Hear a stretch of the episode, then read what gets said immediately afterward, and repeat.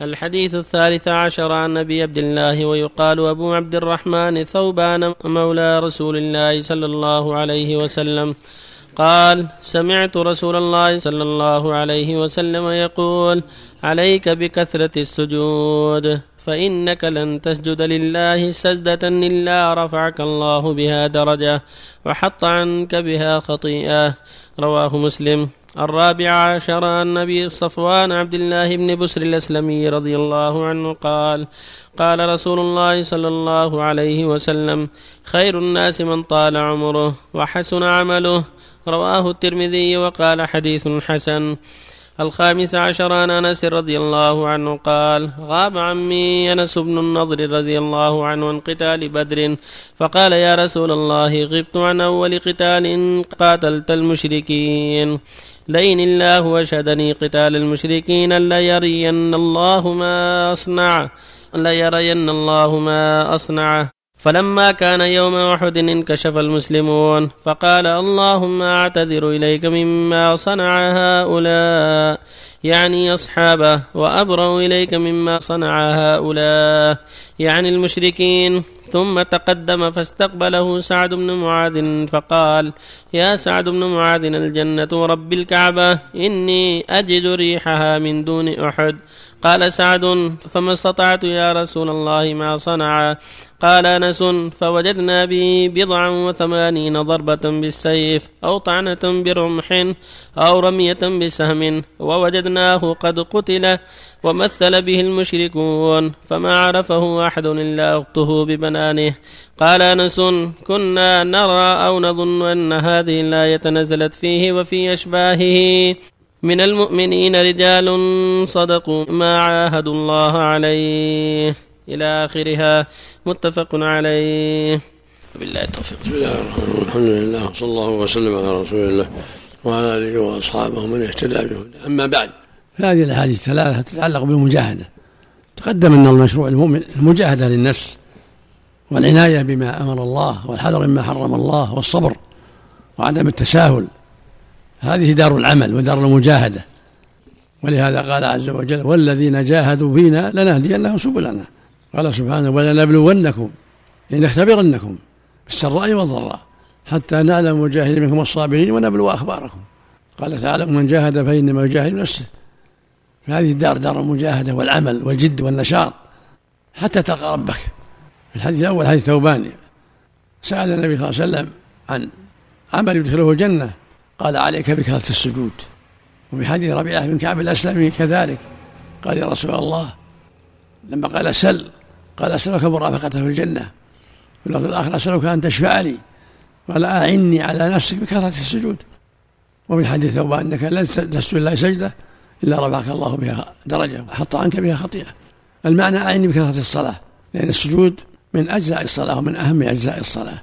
فالمعنى أعني على نفسك بكثرة الصلاة كثرة التعبد غير الفريضة.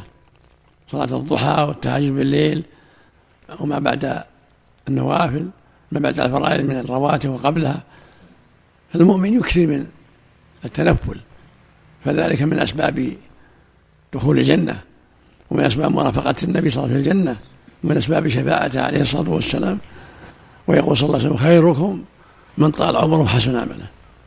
يعني وشر الناس من طال عمره وساء عمله نسأل الله العافية. وخيار الناس من حسنت أعمالهم وطالت أعمارهم وشرهم بضد ذلك. فالإنسان يسأل ربه أن الله يطيل عمره في خير وطاعة واستقامة؟ كل ما طال العمر على الخير والسعادة والأعمال الصالحة زاد الأجر زادت الأعمال الصالحات.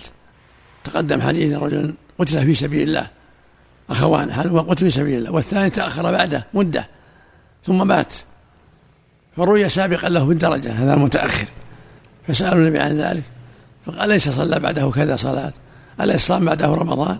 وهو الذي يسعدك ما لما ما لما بينهما أبعد ما بين المشرق والمغرب بسبب ما زاد من الأعمال الصالحة بسبب ما حصل له من الأعمال الصالحات والاجتهاد في الطاعات.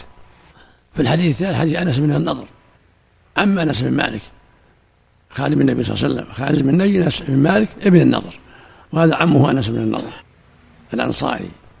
تغيب عن بدر ولم يحضرها التي فيها أعز الله الإسلام وأهله ونصر جنده وهزم الأحزاب.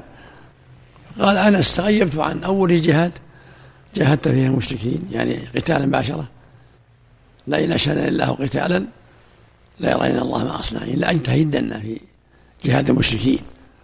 فلما وقعت أحد وانكشف الناس وانهزم من هزم من المسلمين استقبلهم أنس متقدما إلى المشركين. وقال اللهم إني أبرأ إليك مما صنع هؤلاء. يعني إخوانه المنهزمين. اللهم إني أعتذر إليك مما صنع هؤلاء. يعني المنهزمين. وأبرأ إليك مما جاء به هؤلاء يعني المشركين. ثم تقدم يقاتل. يوم أحد حتى قتل. وصادفه سعد بن معاذ بالطريق. وهو متقدم المشركين وسعد منهزم. فقال يا سعد إني أجد ريح الجنة وراء أحد. قال سعد فما استطعت أن أعمل عمله. فتقدم أنس ولم يزل يقاتل حتى قتل رضي الله عنه. فوجدوا فيه بضعا وثمانين ضربة من المشركين في جسمه بعضها بالسيف بعضها بحد الرمح بعضها بالنبل. قال راوي نرى أن الله أنزل في ذلك وفي أشباهه من المؤمنين رجال صدقوا ما عاهدوا الله عليه. يعني في أنس بن نضر وفي أشباهه من صدقوا. من المؤمنين رجال صدقوا ما عاهدوا الله عليه فمنهم من قضى نحبه مثل أنس بن النضر ومنهم من ينتظر. فالصحابة منهم من قتل ومنهم من أصابته جراح ومنهم من سلم وعافاه الله ابتلاء وامتحانا. وهذه دار الامتحان ودار الابتلاء والجهاد فيه الابتلاء. منهم من يستشهد ومنهم من يجرح لا بد من الصبر. مثل ما قال جل وعلا إن يمسسكم قرح فقد مس القوم قرح مثله. وتلك الأيام نداولها بين الناس. وليعلم الله الذين آمنوا منكم ويتخذ منكم شهداء. هو سبحانه يبتلي هؤلاء بهؤلاء وهؤلاء بهؤلاء. حتى يضاعف الأجر للمؤمنين بصبرهم وصدقهم. وحتى يضاعف العذاب على الكافرين لعدوانهم وظلمهم وكفرهم. نسأل الله العافية. والمؤمن في هذه الأمة له أسوة. بمن سبقه من الأخيار من الصحابة في الجهاد وفي الصبر وفي الأعمال الصالحات له أسوة. كما قال تعالى والسابقون الأولون من المهاجرين والأنصار والذين اتبعهم بإحسان رضي الله عنهم ورضوا عنه وأعد لهم جنات تجري تحتها الأنهار خالدين فيها أبدا. ذلك الفوز العظيم. فالمسلمون المتأخرون لهم أسوة وقدوة بالماضين وفي نبيهم صلى الله عليه وسلم وهو أفضل الخلق لقد كان لكم في رسول الله أسوة حسنة.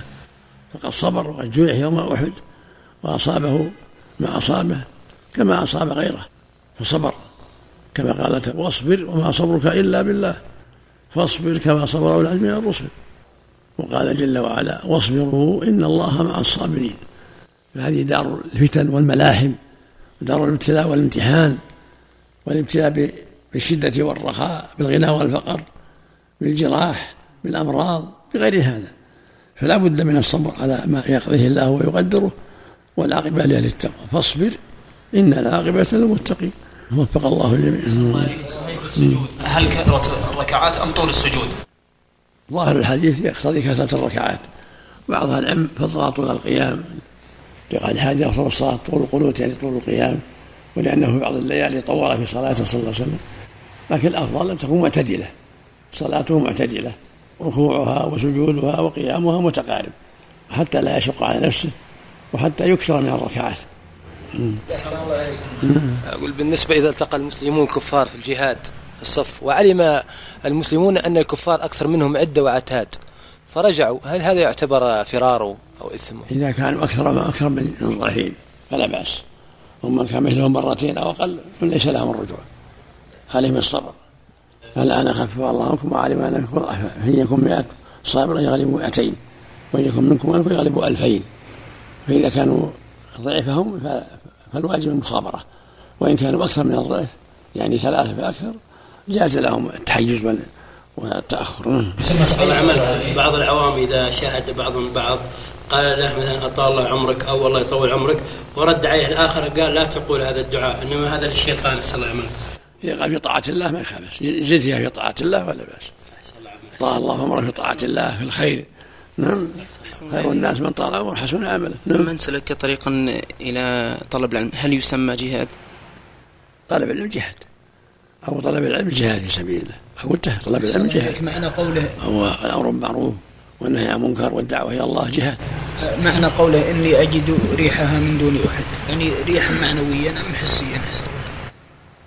الله أعلم. ظاهر ظاهر نصه أنه وجد ريحا طيبة. وجد ظاهر نصه. أن الله جل وعلا ألقى في أنف الشيء من هذا. نعم. تشجيعا. ترغيبا الله أكبر